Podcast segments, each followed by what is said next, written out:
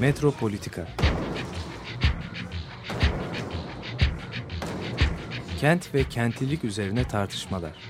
Ben oraya gittiğim zaman balık balık balık balık tutabiliyorum mesela.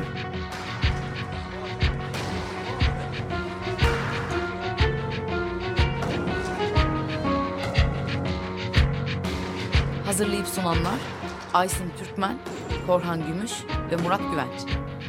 Takusuyor ki. Kolay kolay boşaltamadı. Yani elektrikçiler terk etmedi Perşembe Pazarı merkezinde. Merhabalar değerli Açık Radyo dinleyicileri. Metropolitika'da bu hafta tekrar e, iki hafta önce İstanbul'a gelmiş olan Loik Vakan konferansından sonraki yansımaları tekrar ele alıyoruz. E, konuğumuz Boğaziçi Üniversitesi Sosyoloji Bölümünden Barış Büyükokut'tan. Hoş geldiniz Hoş tekrar. bulduk. Hoş geldin tekrar. Evet, Aysin de. Merhaba, hoş geldiniz. Şimdi e, geçen hafta e, ilginç bir giriş yapmıştık ve bu biraz da yani programın devam etmesini arzuladık. Çünkü gezi olayları tar- tartışıldı. Son olarak aslında Türkiye'deki bütün hani e, siyasi mücadelelerin tekrar aslında okunmasını da sınıfsal analizini yapma açısından da faydalı olabilecek bir e, giriş yapmıştık geçen hafta.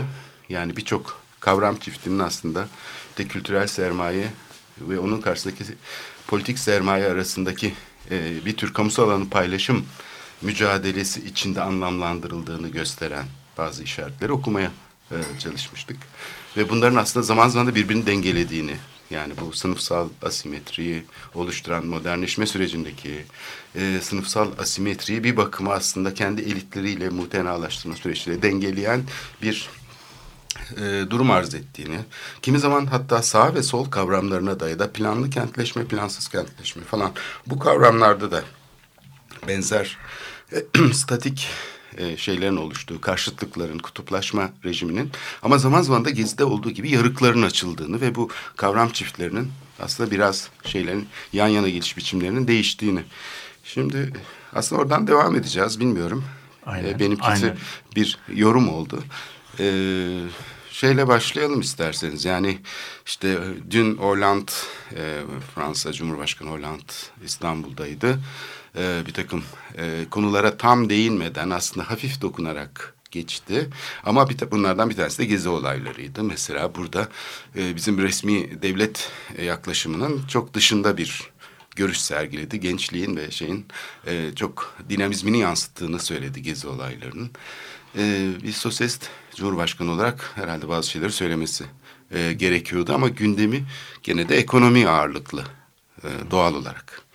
Yani Türkiye'nin işte büyüyen bir ekonomi olduğunu, son 10 yıldaki performansının e, hayranlık verici olduğunu çeşitli övgüler e, dizerek hem e, Fransız Sarayı'nda yaptığı konuşmada hem Galatasaray Üniversitesi'nde yaptığı konuşmalarda iki farklı türde de olsa bu konuşma e, birisi daha politik gündeme, birisi daha çok ekonomik gündeme ilişkin olmasına rağmen bir takım fikirler veriyor. Siz e, tekrar geçen haftadan bize bir kısaca e, bir giriş mahiyetinde hatırlatmak için e, Loik Vakan'ın aslında bu ekonomik sermaye, kültürel sermaye kavramlarıyla mı başlasak acaba? Olur, nasıl isterseniz. Bu iki kavram çifti üzerinden. e, Ee, şimdi Vakan'ın e, geziyi okuma şekli, e, Bourdieu'den aldığı terimler e, vasıtasıyla bir tarafta diyor ki e, ekonomik ve e, politik sermayenin e, 1980'lerden beri oluşturduğu uzun süreli bir uzun süre- süreli bir beraberlik, bir koalisyon var. E, ve bu koalisyon gitgide kültürel sermaye sahiplerini gereksiz yapıyor. Yani 1980'lerden beri e, neoliberal e, kapitalizmin geldiği noktada e, üniversite, e, işte devlet destekli bale, devlet destekli tiyatro e, gibi e, kurumlar yani modernitenin alışılageldik kurumları önemsiz ve gereksiz en azından sermaye birikimi açısından gereksiz bir hal almış durumda. Çünkü daha önce ne oluyordu? Daha önce kültürel sermaye e, bu açıdan bakıldığında e, ekonomik sermaye ile birlikte e, eşitsizliğin e, yeniden üretilmesini e, sağlıyordu. Tabii her zaman kültürel sermaye ile ekonomik sermaye arasında gerilimler vardı. Yani işte Bourdieu'nun ünlü Sanatın Kuralları diye bir e, kitabı vardır İngilizce'de 1996'da Fransızca'da da san, e, yanılmıyorsam 1994'te yayınlandı. Burada sanat sermayesinin ekonomik sermayeye direnerek ve onu reddederek özelleşmesinin hikayesini anlatır. Ama e, 1980'lerden önce kültürel sermaye ile ekonomik sermaye arasındaki gerilim e, çok da yüksek düzeyde değildi. Kültürel sermaye, e, ekonomik sermaye ve politik sermaye ile belki de bazen e, koalisyon içine girerek toplumun şekillendirilmesinde önemli bir rol oynuyordu. Artık bu rolü kaybetti çünkü artık gerek yok buna. Ekonomik ve politik sermaye, kültürel sermaye olmadan da işi götürebiliyorlar. Bu kültürel sermayenin e, ister istemez e, muhalefet safına geçmesini getiriyor. Her zaman tabii bu e, çok e, uniform bir şekilde olmuyor. E, bazen e, o koalisyona dahil edilen e, birey bazında kültürel sermaye sahipleri oluyor tabii. İşte devlet sanatçılığı diye bir kurum var. Ama e, işin aslı e, kültürel sermayenin bugün ekonomik ve politik sermayenin oluşturduğu koalisyona karşı bir e, bir karşı duruş iç, içerisinde olmak zorunda hissetmesi kendisine. Ve gezi olaylarında da kültürel sermaye ile hiçbir sermaye sahibi olmayanların e, bir e, kendilerini bir arada bulması gibi bir durum vardı e, şeklinde okuyabiliriz. Yani medyadaki yansımaları aslında tabii bu kadar nüanslı olmadı. De, e, işte dediler ki işte vakan geldi e, Gezi'ye bir orta sınıf olayıydı dedi ve bu tabii buna özellikle solcular çok kızdılar. E, aslında öyle değil yani vakanın söylemeye çalıştığı şey o kadar basit bir vurgu değil. E, söylemeye çalıştığı şey bunun öncülüğünü orta e, sınıf de, de, diye basitleştirilen kültürel sermaye sahipleri yaptı. E, ve da, e, ki şehirli e, yoksul sınıflar olaya daha sonra katıldılar. Ki yani bu bence e, çok da yanlış olmayan bir teşhis. Bilmiyorum siz ne dersiniz? Valla kültürel sermaye e, bilim çevresi. Yani bilim, kültür ve sanat çevresi. Evet. Şimdi mesela şehir pratikleri açısından bakarsak hani İMP'de bir büro açıldı işte. Belediye burada bir plan yaptı, hazırlattı ve aslında bir ittifak vardı kültürel sermaye ile siyasal sermaye arasında. Fakat o ittifak bozuldu. Neden bozuldu? Çünkü siyasetçiler aslında onu bir şekilde kenara ittiler ve ekonomik sermaye ile zaten çok daha e, hızlı, çok daha güçlü bir hareket içindeyken. Simbiyotik bir birleşme. Evet onu bir şey olarak gördüler. Yani evet onlar da bir kalıntı yani öyle bir şey var. E, bu da tabii hani bilim adına o koltuğa oturmak sözüyle benim kafamda canlanıyor hep. Yani aslında bilim adına onlar da oradaydı. Onlar da kendi içine kapanabiliyor. Gezi'de ise tam tersi oldu. Gezi'de bilim adına biz bu koltuğa oturuyoruz. Bu şehircilik bilimine aykırıdır bu yaptığınız. Daha önce hani gök kafes protestolarında falan hatırlayalım. Hani şehircilik bilimine aykırı köprü mücadelesi, birinci köprü mücadelesi.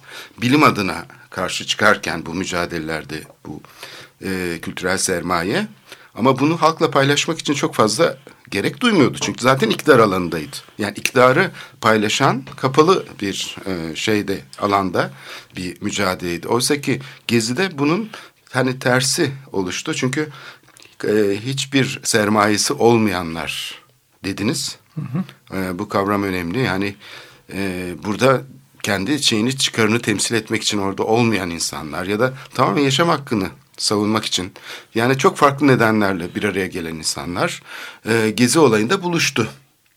Demek ki başka bir takım şeyler yan yana durabiliyor. Bir de şunu demiştiniz hiçbir sermayesi olmayan insanlar bazen de tam tersine kültürel sermayeye karşı seferber edilebiliyorlar. Seferber edilebiliyor demiştiniz evet. evet. Bu tabii entelektüelin e, he, her zaman yaşadığı sorun işte. E, Kaderi.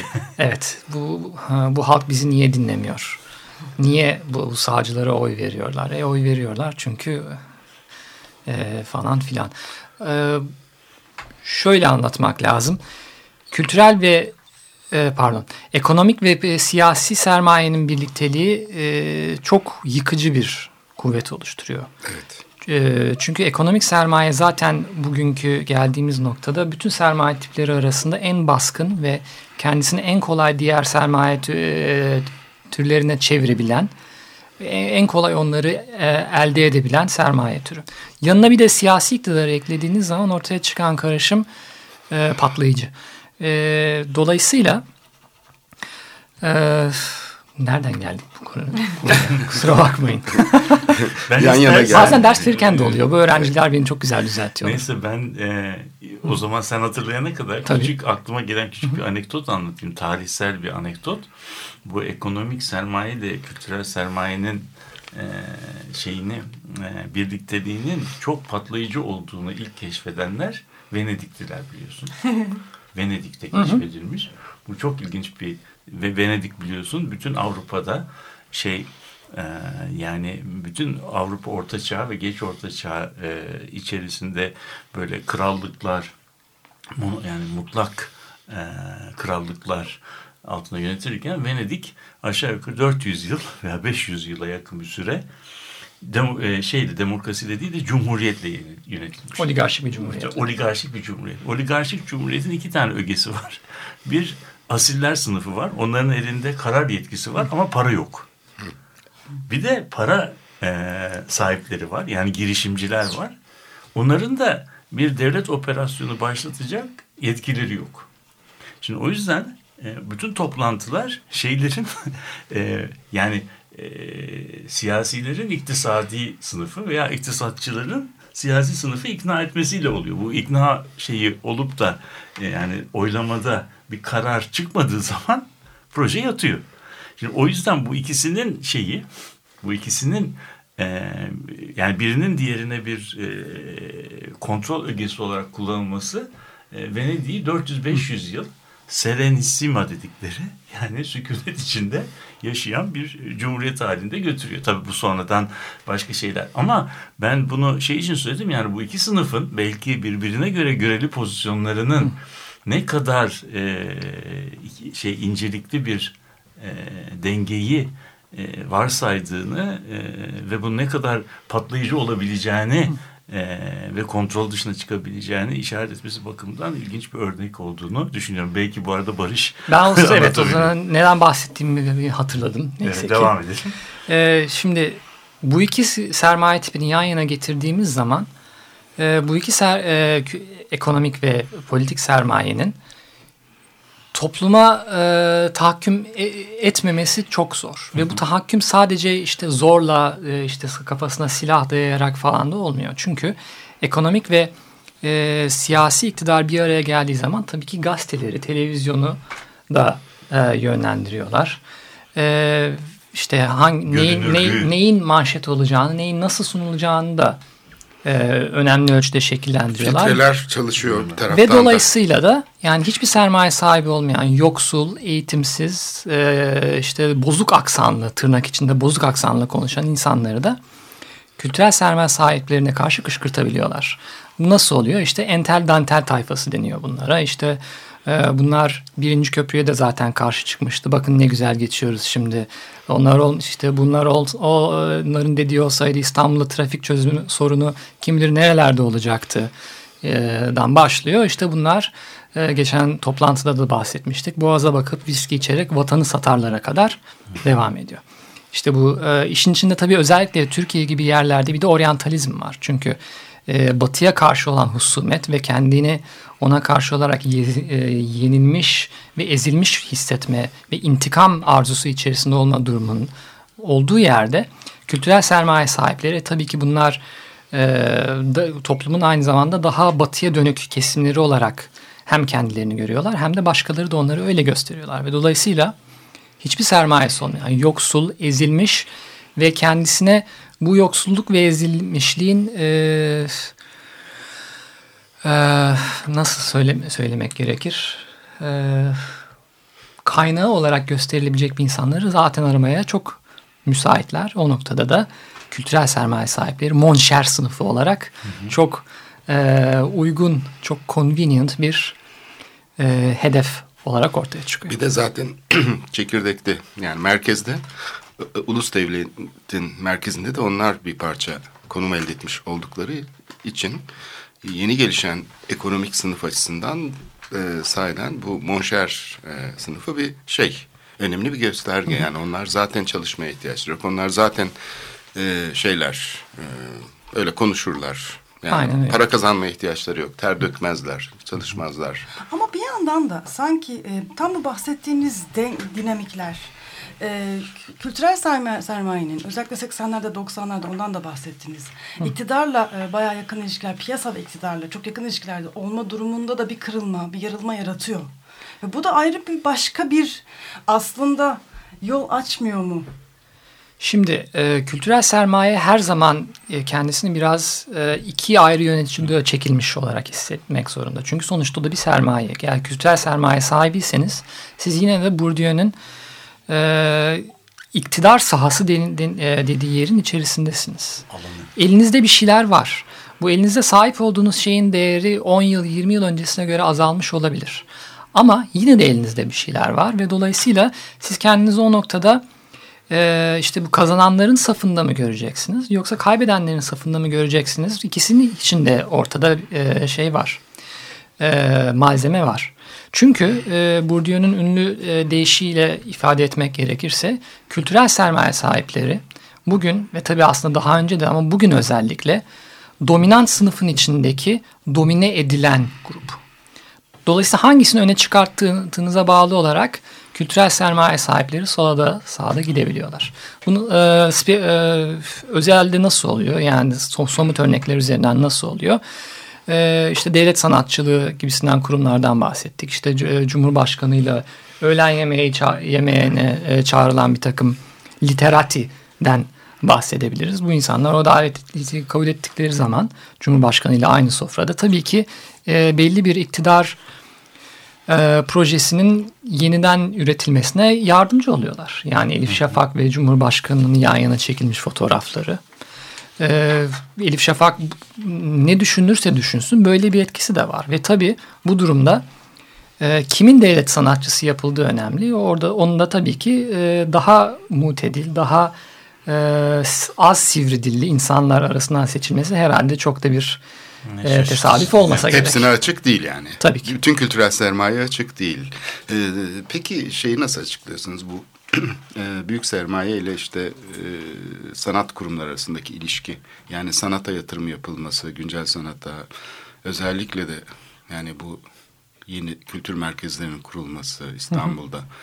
Yani bir kamusal alan açma girişim mi bu, bu yoksa bir denge arayışı mı gene? Muhtemelen ikisi de değil. Ee, sadece yani birincisi sanatın özellikle çok yüksek sanat, high art denilen böyle sanat dünyasının en tepesinin ekonomik dünya ile ilişkisi hala çok kuvvetli. Yani bir, e, milyonlarca dolarınız varsa yatırım yapa yapa bitiremiyorsanız bir noktada tabii ki e, resim satın almaya başlıyorsunuz ve bu resimler üzerinden de inanılmaz karlar dönebiliyor. E, Reza Zarrab zaten biliyorsunuz.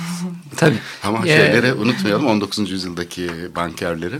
Yani bunlardan en önemlisi hani Camondo ailesi Paris'te Müze en önemli kurdu. resim koleksiyonuna sahip. Yani şu anda Avrupa'daki en önemli e, modern resim e, koleksiyonu. Yani Sezanlar, e, Tabii. şeyler, Monet'ler, Ve Maneler. bu da aslında çok da e, geçmişi olan bir e, bir fenomen. Çünkü e, Floransa'ya baktığınız zaman e, Murat Bey Venedik demişti ben Flore, Floransa'yı deyip arttırayım.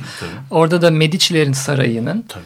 e, zamanla bir e, Uffizio adında hatta yani ofis yani Ofis. bildiğiniz ofisin Avrupa'nın ilk ve en böyle en önemli sanat müzelerinden, sanat koleksiyonlarından birine dönüştüğünü biliyoruz zaman içerisinde. Bugün parayla ölçülemeyecek şeyler var. Mesela o köprünün üstünde Floransa'da köprünün üstündeki sergilenen yani o koridorun içindeki resimler sadece hani parayla ölçülemeyecek. Hani bizim başbakan ölçüyor ya işte şu kadar para ya da işte gayrimenkul sektörü böyle bir ölçüm yapıyor. Şehrin değerine kadar. Oradakiler parayla ölçülemiyor. Mesela o kadar öyle büyük bir servet ki. Aslında tabii belki senin e, sorunu e, yine Bourdieu'den e, aldığımız bazı küçük örneklerle de biraz daha ayrıntılandırabiliriz. Bir tanesi bu e, yani sanat üretimi pratiği ile e, iktisadi e, e, sermaye arasındaki ilişki böyle mono, monoblok bir ilişki değil. Yani sanatın kendi iç farklılaşması doğuyor buradan. Yani mesela mesela e, Bourdieu'nun örneklerinde yani müziğin popüler müzik, işte klasik müzik, Deneysel e, müzik. deneysel müzik, avantgard müzik e, gibi e, türlerinin e, ayrışması. Bu türlerin bir takım sosyal sınıfların tırnak içinde söyleyelim ayırt edici e, markalarına dönüşmesi. E, müziği duyduğumuzda o, o toplumsal katmanı, o toplumsal katmanı gördüğümüzde de o müziği e, anımsadığımız bir ortam oluşuyor. Bu ortam aslında bu sanat pratiklerinin de zaman içerisinde e, arızi, böyle gelip geçici, uçucu, e, volatil şeyler olmayıp zaman içerisinde kendilerini toplumsal sınıflar üzerinden yeniden üretmelerine ve de ke- toplumsal sınıfların da bu modeller üzerinden kendilerini kendilerini rol modelleri inşa etmelerine getiriyor. Şimdi örnek verelim bunu. Ee, mesela böyle e, onun e, Türkçe'de hala tercümesinin yayınlanmasını bekliyorum zannediyorum. E, yayınlanacak bir, bir çaba var bu Distinction e, kitabının içerisindeki bir örneğe bakarsak. Böyle 65'li yıllarda yaşı benim yaşımda olanlar hatırlayacaklar. Yani bu işte küçük burjuva esnaf e, esnaf, esnaf takımının e, kültürel pratiği içerisinde ne tür e, müzik seviyorsun denildiği zaman işte Mavi Tuna mesela, mesela Mavi Tuna. Bu Mavi Tuna şeyin e, Bourdieu'nun çok nasıl diyelim bir e, şeyi haline gelmiştir. Bir metaforu yani Mavi Tuna klasik müzik formlarını da e, içerir. Yani bir büyük orkestra tarafından tanı, tanıtılır. Ama aynı zamanda da çok popüler bir şa- şarkıdır ve kolay deşifre edilir. Yani bunu çözmek için bir Wagner e, e, müziği e, okuma yeteneğine ihtiyaç yok. Çünkü bu bir valstir yani. Ama Debussy Debussy e, müzik pazarı içerisinde diyelim e, bin, bin e, satılan CD'den üç tanesi Debussy ise bu üç e, şeyi binde üçlük pazara e, talip olanların büyük bir kısmının da Debussy üniversite hocaları Tabii. e, olduğunu gösterir. Bir de çok ilginç şeyleri var. Debussy'nin o kitapta yaptığı şeylerde. E, belki de yani işte çağını çağına tanıklık eden hani bizim büyük sanatçı dediğimiz hem popüler hem büyük e, nasıl diyeyim sanat değeri çok yüksek olan sanatçılar var. Mesela bunların içerisinde Charlot'u gösterebiliriz. Charlot. Charlotte Chaplin'in filmi e, bazı sahnelerine baktığımızda çocukların gülmekten katıldığını, üniversite profesörlerinin ise gözyaşlarını tutamadığını görebiliriz. Yani mesela Asri Zamanlar filmindeki ağzı kurutma kağıdıyla silinen işçi sahnesini. Şimdi mesela bu sahne, bu sahne aynı anda Gülünür. İyi, her yani e, müşterisine göre çok farklı anlamlar içeriyor ve o yüzden de şeyi nasıl diyeyim belki Charlot'u bir süperstar haline getiriyor. Şimdi şeyin e, Bourdieu'nun haritalarında bu e, yaptığı çözümlemelerinde bu tür sanatçılar mesela Beatles grubu Ha, tam Beatles diyecektim. Beatles, Beatles, evet. Beatles grubu. Brigitte Bardot tam göbekte çıkıyor. Bütün sosyal sınıflara hitap edebilen bir süp- işte onlar süperstar oluyor filan. Ama işte bunların da tabii e, sayısı her zaman çok az. Yani Bourdieu'nun e, hatta e, bazı ifadeleri diyor ki yani işte bu pozisyon sadece tek kişiyi kaldırır. Bunun Evet, e, evet. ikinci bir Beatles mümkün değildir, Değildir. gibisinden. Türkiye'den de Yılmaz Güney diyebilir miyiz acaba? Tabii. Ee, Şimdi e, bu top e, birinci bölümümüzün sonuna e, geliyoruz. Bizim programda bu e, dün biliyorsunuz e, Pete Seeger'ı kaybettik. Bizim e, programımızda da bugün e, birçok kez Pete Seeger'ın şarkılarını e, dinlemek şey oldu. Biz de programımızda bugün Pete Seeger'dan bir şarkı dinleyeceğiz. Hobo's Lullaby.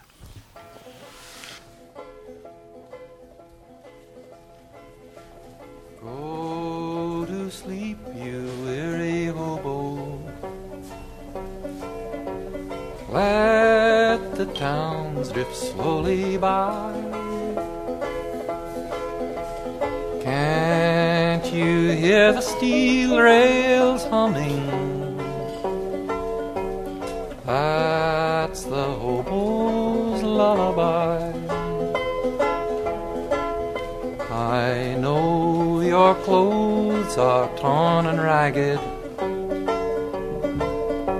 and your hair turning gray.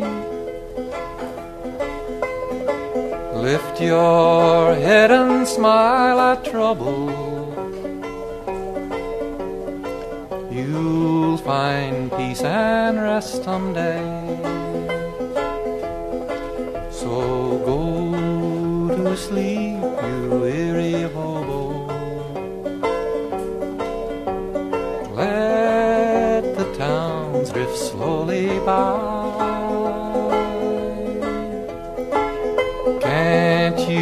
Hear the steel rails humming?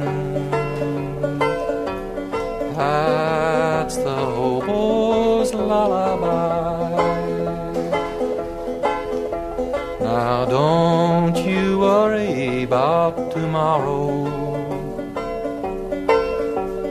Let tomorrow come and go. Tonight you're in a nice warm boxcar, safe from all that wind and snow. So go to sleep, you weary hobo. Let the towns drift slowly by.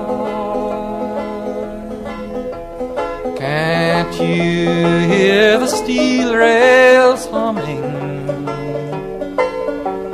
That's the hobo's lullaby. I know the police cause you trouble. They cause trouble everywhere. When you die and go to heaven,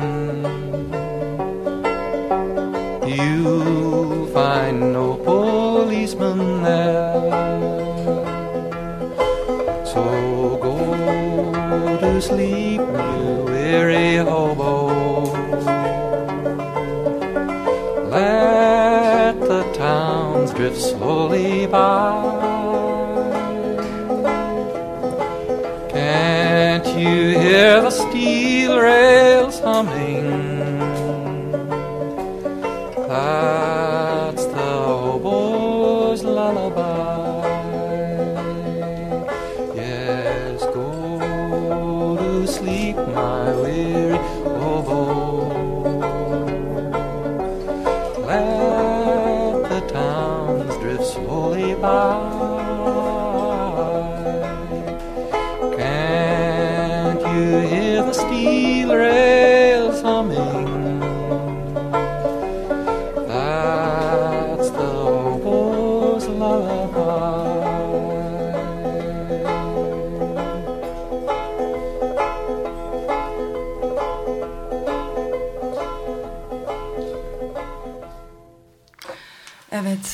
Pete Seeger'dan dinledik. Hobos Lullaby. E, Barış Bey'le olan sohbetimiz devam ediyor. Luke Vakan üzerine e, konuşuyoruz. E, bu gezi olaylarından e, bahsetti. Ancak e, dünyada da başka da hangi örneklere bakıyor ve geziyle de bu örnekleri e, beraber düşünüyor acaba? Ee, şimdi öncelikle Loic Vakan'ın bir etnograf olduğunu söylemekle başlamak lazım. Yani Loic Vakan tarihsel olarak şehirdeki kalkışmaları, şehirdeki isyanları in- incelemek gibi metodolojiyle başlamıyor. Ee, çıkış yeri e, şehrin e, orta yerinde, şehrin göbeğinde getto diye tabir edilen ama e, Vakan'ın daha sonra e, bu hayır aslında bu, bu getto değildir. Bu gettonun bitmiş, tükenmiş halidir dediği yerlerde e, katılımcı gözlem e, metodu. Bunu e, Chicago'da başlatıyor. De, e, doktor araştırmasını yaptı ve daha sonra kitaplarının e, önemli bir kısmına da konu olan Chicago'nun... Hangi dönem? E, 60'lar? 1980'ler ve 80. 90'lar. E, Chicago'ya ilk gidişini 1985 olarak hatırlıyorum ben. E, yanlış hatırlamıyorsam. Tam, hatta o sırada e, Cumhuriyet Gazetesi'nde de bir e, bir rö- röportaj çıktı. Orada iyi anlatmış. E, daha tabii biz kişisel sohbetlerde de çok geçti ama şöyle bir şey olmuş. E, Chicago'ya ilk gittiği zaman biraz geç gitmiş ve dolayısıyla üniversitenin en e, is- istenilen e, konut bölgelerinde ona yer kalmamış bir e, işte lisansüstü öğrencisi olarak. Ve dolayısıyla da kendisini kampüsün tam böyle sınırında bir yerde bulmuş. Şimdi Chicago kampüsünün şöyle bir özelliği var. Chicago Üniversitesi'nin kampüsü Chicago'nun Hyde Park denilen bölgesinde bir aslında bir bir Zenci. kurtarılmış bölge. Çünkü Hyde Park'ın geri kalanı Zenciler. siyah bir mahalle ve çok yoksul bir mahalle ve gün, gün geçtikçe de yoksullaşan bir mahalle. Bunun ortasında Chicago Üniversitesi Lily White di- diyebileceğimiz böyle e, nedir onun Türkçesi? Yasemin. Yasemin beyazı bir bir yer. İşte gotik binalar, son derece e, varsıl insanlar ve tabii Amerika'nın en çok bilinen araştırma üniversitelerinden biri. Ve e, çok e, da e, şey e, muhafazakar olduğu söylenir. Tabii. Çünkü mesela ekonomide Chicago ekolünün çıktığı Milton Friedman'ın e, neoliberalizmin ideolojisini ürettiği yerdir. Chicago Üniversitesi. Öyle bir de şunu söyleyelim. Bu bu bu e, tırnak içinde Fransızların zor çevre içerisindeki e, kurtarılmış bölgeyi şehre bağlayan da e, Chicago'luların el dedikleri bir metro hattı var. Bu da böyle şey olarak yolları yollarına karşılaştığı zaman havadan giden bir e, en şey- ilginç yoldan metrolarından bir. Çünkü tanesi. bazen yukarıdan, bazen yere aşağıdan, değmeyen, bazen yere tam değmeyen ortadan. sokakları da havalardan geçen böyle biraz bugi bugiye benzeyen bir şey e, bundan şehre bağlanıyor ve yani hakikaten e, Barış'ın e, betimlemesi çok güzeldi. Üniversitenin e, sınırlarının dışına çıktığın zaman bir anda kendini bambaşka bir dünyaya gelmiş gibi hissediyorsun. Yani lokantalardaki e, nasıl diyeyim yani bir restoran landscape'i varsa onun mesela nasıl değiştiğini anlatamam yani. O bir e, Cumhuriyet'teki söyleşisinde Vakan bunu çok güzel anlatmış. Diyor ki evimin kuzey penceresinden baktığın zaman beyaz dünyayı, e, güney penceresinden baktığın zaman da bambaşka simsiyah ve yoksul bir dünyayı görüyordum evet. diyor. E, çıkış yeri burası. Yani şehir yoksulluğunu aslında, şehir direnişini değil şehir yoksulluğunu çalışarak başlıyor Vakan. Ve yani e, zaten bu yüzden de sorduğu soru bizim e, Gezi'den çok heyecanlanmış ve e, acaba bir sonraki tezahürü nasıl olacak diye sürekli düşünen insanlardan farklı olarak onun sorduğu şey niye bu kadar az Gezi benzeri olay var? E, ve bunu da işte e, hiçbir sermayesi olmayan insanların geçirdiği e, son 20-30 hatta 40 yıldır e, dönüşümle açıklıyor. Evet, bu hiçbir sermayesi olmama durumu e, ve belki de bizim e, Türkiye'de kendisinin yaptığı konferansın e, yol açtığı tartışmaların büyük bir kısmı galiba e, üzerinde durulması gereken bir metodolojik ayrıma da işaret ediyor. Çünkü bu Bourdieu geleneğinden gelen e, kaç kişi varsa yani Loic Vakant'ın bunu herhalde bir numaralı müridi diyebiliriz. Yani burada e, kavramlar orta sınıf, burjuvazi, pötü burjuvazi gibi kelimeler telaffuz edilseler dahi bu telaffuzun ima ettiği kategori e, Aynı e, değil. aynı değil. Mesela bugün e, internette bakınırken bir e, bir şöyle bir bir şey duydum. İşte Vakan prekarya kavramını yanlış kullandı demiş Evet. birisi. Evet. E, yanlış derken söylenilen şey şu prekarya kavram, kavramını ka- e, icat eden insandan farklı olarak kullanmış. evet. Ama Vakan bunu açıkça söylüyor zaten. Tabii. Ben prekaryadan şunu anlıyorum diye ortaya koyuyor.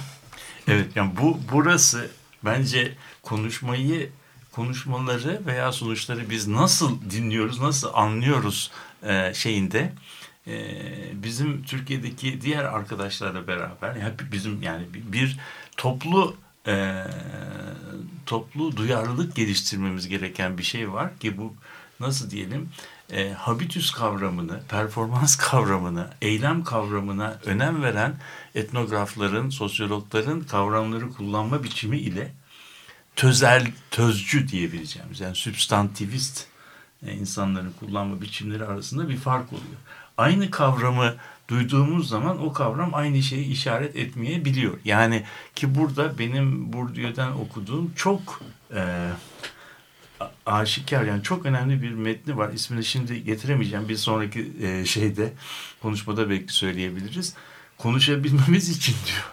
Yani iletişim kurabilmemizin birinci e, koşulu bu kavramlara izafe edilen kalıp anlamları bir an için e, şeye parantezin dışına almanızdır diyor. Yani o kavramlarla askıya alma. As, askıya alma. Yani bu kavramları askıya almadan e, ben petit bourgeois dediğim zaman e, şeyin 19. yüzyıl petit bourgeois'ı anlaşılıyorsa o zaman konuşma imkanı e, ortadan kalkıyor. Bu bunu bir küçücük metodolojik pa- parantez olarak geçmek lazım. Çünkü bunun çok yani verimli olmayan tartışmalara götürüyor. Bunu bunun ötesine geçmemiz lazım. Biz o zaman konuşmacıyı da tam kastettiği şekilde anlamamış oluyoruz. Bunu bunu geçelim. Böyle bir şey var yani. E, Timothy Mitchell'ın da aslında burada çok enteresan bir çalışması vardı e, 2000'lerin e, ortalarında. E, ekonomi kavramının, Marx'ın kullandığı ekonomi kavramının dahi bugün anladığımız ekonominin alakalı olmadığını söylüyordu. Hani bunlar çok önemli şeyler. Hayır, bu kavramlar- kavramlar çok ciddi bir şekilde bambaşka dünyalar oluşturuyor. Evet. Anlama biçimleri oluşturuyor. Yani tabii. işte bu, bu hani zıvanasından çıkmak, çivisi çıkmak falan gibi şey var. Yani dünyada e, bu, bu kavramların nesi yanlıştı dedi, denildiği zaman şunu düşünmek lazım ki dü- dü- herhalde son e, 100 yılda, son 200 yılda dünyanın tanık olduğu teknolojik ve e, pratik değişim o kadar e, büyük ki bundan önceki 18 asırda e, hiç problem yaratmayan bir sürü kavramlar şimdi bu değişme karşısında gerilimler altında kalıyor. İ- şey yaptıklarını nasıl diyelim e, işaret ettikleri anlamına gelmeye, anlamlara gelmeye bi- biliyorlar. Bu, bu, bu birazcık önemli bir şey. Bence burada konuşmada çok ilginç bir şey de vardı. Belki Barış bize o konuda da biraz e, açabilir. Bir şey yalnız e, sanki ben e, tam e, Cevabını alamadım. alamadım. Aslında sizin sorunuzun getto değişti. İşte Yani. ge- Getto, Ha getto nasıl değişiyor? getto Ben nasıl değişti? Şöyle şimdi e, vakanın iddiası şu. E, 1960'ların gettosu kendi içerisinde bir e,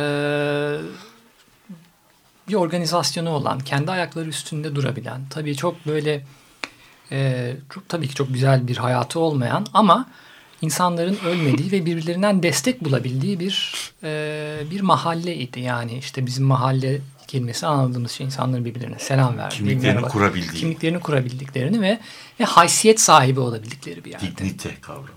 Ee, aynı zamanda da tabii işte ucuz da, da olsa bir e, iş gücü sahi- sahibi olan insanların iş bulabildiği ve sisteme bir şekilde entegre olabildikleri bir yerde. Şimdi Getto dolayısıyla aslında iki fonksiyonu olan bir yer bakana göre. Birincisi e, dikey bir fonksiyon. İşte e, istenmeyen e, popülasyonları bir araya topluyorsunuz ve dolayısıyla onla, onlarla e, çok bir temas halinde olmadan onlardan istediğiniz şeyi elde edebiliyorsunuz. Siyahlardan istediğiniz şey ne? Siyahların ucuz emeği. Onları gettoda topluyorsunuz. Getto e, civarında fabrikalar var. Beyazlar gettodan fabrikaya gidiyor çalışıyor. Pardon e, siyahlar e, gettodan fabrikaya gidiyor çalışıyor. Beyazlar Yöneticiler şehrin başka yerlerinden geliyorlar. Fa- Fabrikada onları uz- biraz uzaktan süpervize ediyorlar ve ondan sonra herkes kendi evine gidiyor. Bu e, birinci fonksiyon dikey. İkinci fonksiyon da yatay. İşte bu insanların arasında bir e, eşitlik, bir e, bir muhabbet ortamı kurabilme fonksiyonu. Bir, e, ghetto bu. E, tarihi ve e, sosyolojik anlamıyla. Çünkü mesela yine Venedik'e e, Evet. dönelim. Ve tarihteki ilk getto olarak gördüğü e, Venedik gettosundan da aynı şekilde bahsediyor. Orada da Yahudilerle bir e, istenmeme durumu var. E, Hristiyanların Yahudilerle çok fazla yan yana durmama arzusu var. Ama Yahudilerden de istenen bir şey var. Çünkü Yahudiler Para yapıyor. pa- e, sermaye sahibi işte. E, Bazı, mes Finansman. bazı meslekler ve Yahudilerin elinde. Dolayısıyla Yahudileri bir arada tutuyorsunuz. Yahudiler kendi hayatlarını orada kuruyorlar. O hayatın tabii hiçbir zaman e, Hristiyan hayatının e, güzelliklerine ulaşmasına izin vermiyorsunuz. Çünkü getto küçük bir yer ve tabii onlardan bir Kapıları takım kapanıyor. kapıları kapanıyor. Bazı vergiler alıyorsunuz falan filan. İşte bu halde getto aslında tam da böyle işte kültürel sermaye sahiplerinin durumu gibi. Yani bir iyi bir tarafı var, kötü bir tarafı var. Yani bir, bir yandan hayata tutunmanızı sağlıyor ama bir yandan da hayata tutunmanı e, sizi hayata tutunduğunuz e- ele de hemen oradan bir şırınga saklı saplayıp biraz kanınızı çekiyor gibi.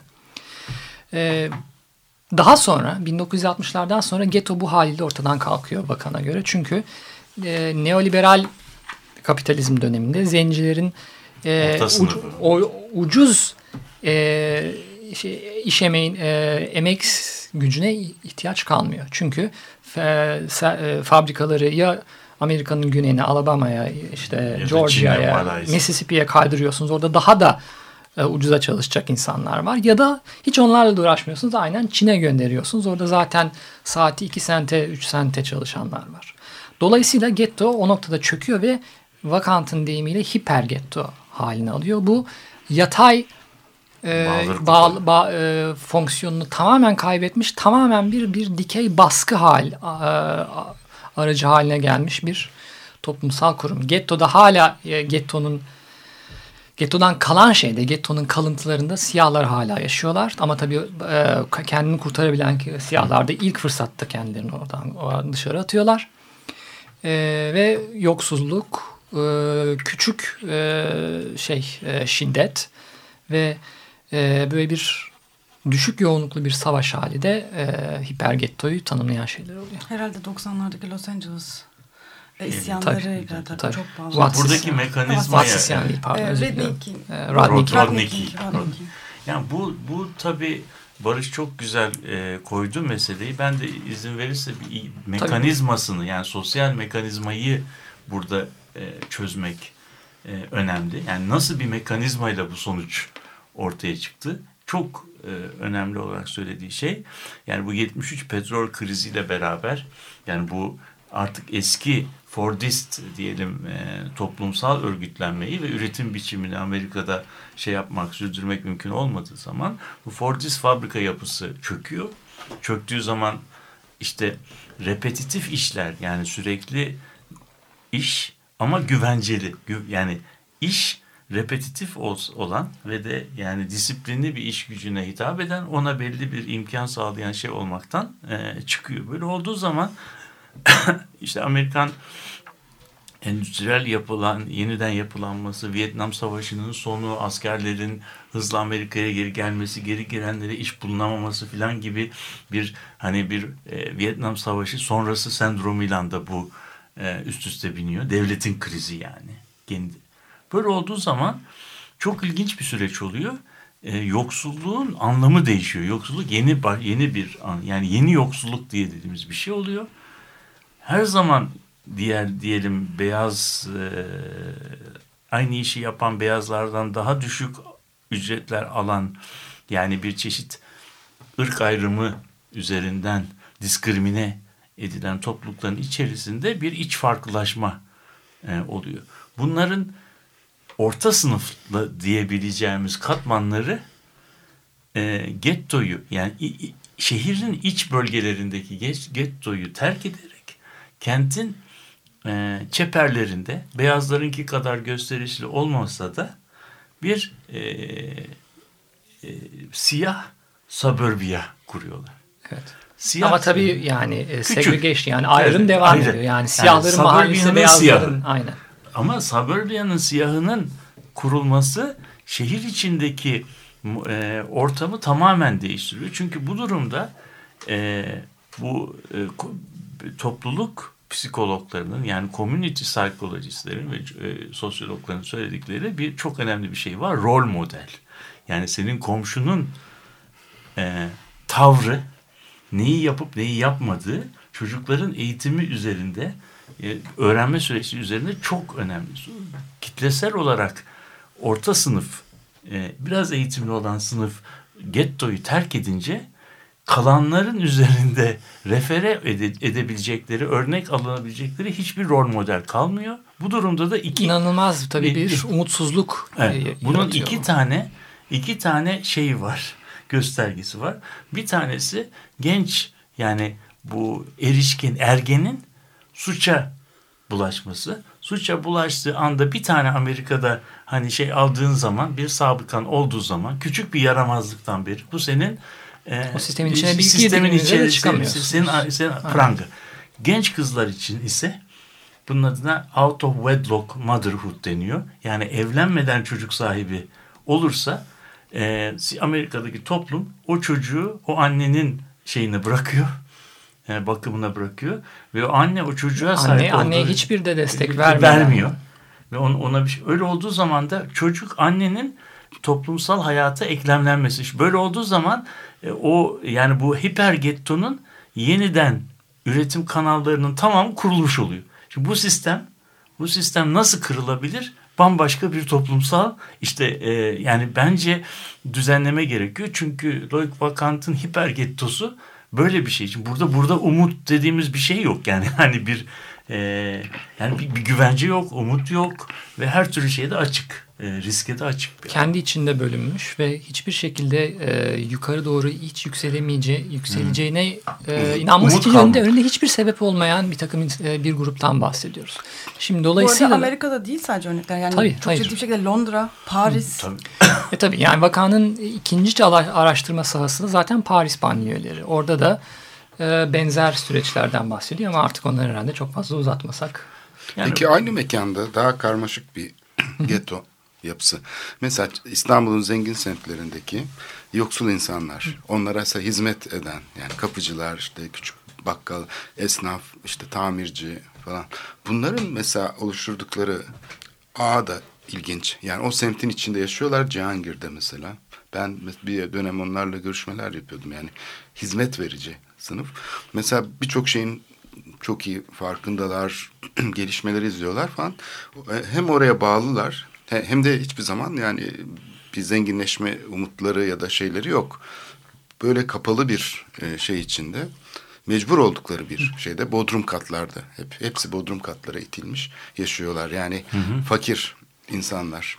Tabii ama bu işin bu e, vakanın ve bak- başka çok sosyolog ve tarihçinin böyle tarih ettiği, e, tarif ettiği sürecin e, ışığında aslında o, o, o tür e, toplumsal gruplara bir e, tehlike altındaki tür olarak bakmak lazım. Çünkü e, neoliberal kapitalizm e, derinleştikçe mesela kapıcıyla aranızda kur- kurduğunuz o bir, bir netice bir de, de bireysel olarak e, ilişkinin de bir noktada sonlanması gerekecek. Çünkü mesela sitelerde insanlar yaşadıkça siteler Şirket ve taşeronlar. Şi- aynen işte Evet. taşeronlaşma üstünden bu işler Evet. yürüyecek. Böyle e, Kamil Efendi'nin yerine işte e, her hafta değişen her hafta bir değişen ve işte günden güne iş bulan bir takım insanlar gelecek. Temizlik. Eğer aynı e, şekilde. süreç aynı bu şekilde ilerleyecekse.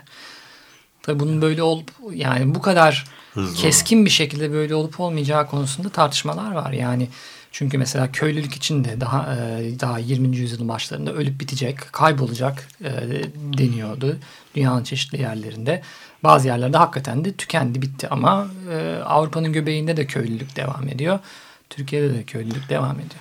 belki kıs, bitirirken kısaca bir şey yapalım. Bu tür modelleri doğrudan hani hem kelimelere çok dikkat etmek lazım. Bir de bu modellerin e, kü- kültürden bağlamdan bağlama e, taşınabilirliği üzerinde biraz rezerv koymak lazım.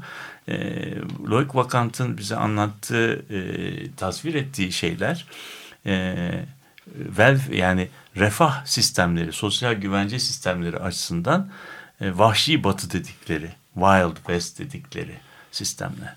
Bizim bulunduğumuz sistemler ise e, familistik. Yani ailenin ailenin çok daha e, önemli olduğu. Yani o yüzden buradaki model aynen buraya e, tercüme edildiği zaman nasıl olacak? Bunu biraz aile yapılarının dönüşümünü inceleyerek bulmak lazım. galiba bugünkü toplantımızı da burada e, bitirmek durumundayız. Belki son sözler olarak ben Aysim'e bırakayım bir sorusu var mı diye. Ee, bir yandan hani bütün e, program boyunca düşündüğüm de bir şey vardı. Hani gece kondudan varoşa geçişte de hani tabii ki e, sizin de dediğiniz gibi bu hani bu aile yapısı çok önemli ama e, Türkiye'deki hani 80'ler 90'lardan sonra olan gelişmelerle e, yoksullukta da orada da bayağı değişiklikler var ve hani gece kondu bir kısım gece kondunun orta sınıflaşmasıyla birlikte diğer kısım gece kondunun da belki hipergeto diye tanımlayabileceğimiz bir noktada olma durumu da var. E, hani buraları da düşünebiliriz. Yani gene hani e, tabii kültürel e, şeyleri e, hesaba katmayalım demiyorum ama çok ortak şey de var gibi geliyor. İstanbul düşündüğümüzde belki diğer büyük şehirleri de düşündüğümüzde Ankara'da düşündüğümüzde. Mesela romanlar bu şeyin dış sistemi içinde çok acımasızca dışlandılar her zaman. Hı hı. Ama mesela diğer etnik gruplar daha kolay e, şebekelerini kurdular ve sisteme dahil oldular. Tabii sürecin bir kere her zaman va içinde varyasyonlar var. Çünkü e, Amerika'da siyahlar ve beyazlar tabii çok daha net bir, e, bir ayrım. E, hem varyasyonlar var bir de tabii e, sürecin her yerde de böyle e, böyle te, aynı şekilde işleyeceğini de düşünmemek lazım. Yani Amerika'da ve Fransa'da nasıl işlediyse Türkiye'de de böyle işleyecek gibi bir e, izlenime kapılmamak ve e, bu mahalleleri zaten bir sürü sosyolog ve antropologun yaptığı gibi gidip yakından incelemek lazım. Ama bir yandan da e, bu da benim vakana karşı küçük bir eleştiri ya da düzeltme diyeyim. E, etnografinin yanında biraz da tarihsel yöntemler kullanarak gezi gibi patlamaların ön şartlarını ve e, ve, ve evveliyatını ve ne, nereye yol açabileceğini de biraz düşünmek lazım. Bizim elimizde şu anda bir tane gezi var ve onun da hala sonuna gelmiş değiliz. E, bilmiyoruz gezi gibi olaylar ne yapar. E, biraz daha böyle makro ve e, kuş bakışı bakmakta da yani bütün bu etnografik çalışmalara ek olarak onlara alternatif olarak değil onlara ek olarak fayda var. Çok teşekkür ediyoruz. Ben teşekkür ederim. Barış Bey. Haftaya görüşmek üzere. İyi haftalar diliyoruz. Hoşçakalın.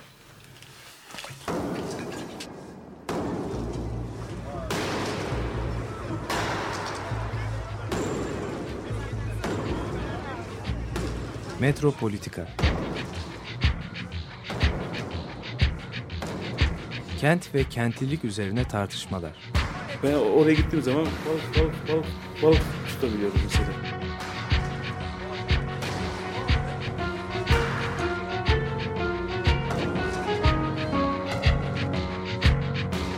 Hazırlayıp sunanlar Aysin Türkmen, Korhan Gümüş ve Murat Güvenç. Takusuyor yani. Kolay kolay boşaltamadılar. Yani elektrikçiler terk etmedi Perşembe Pazarı.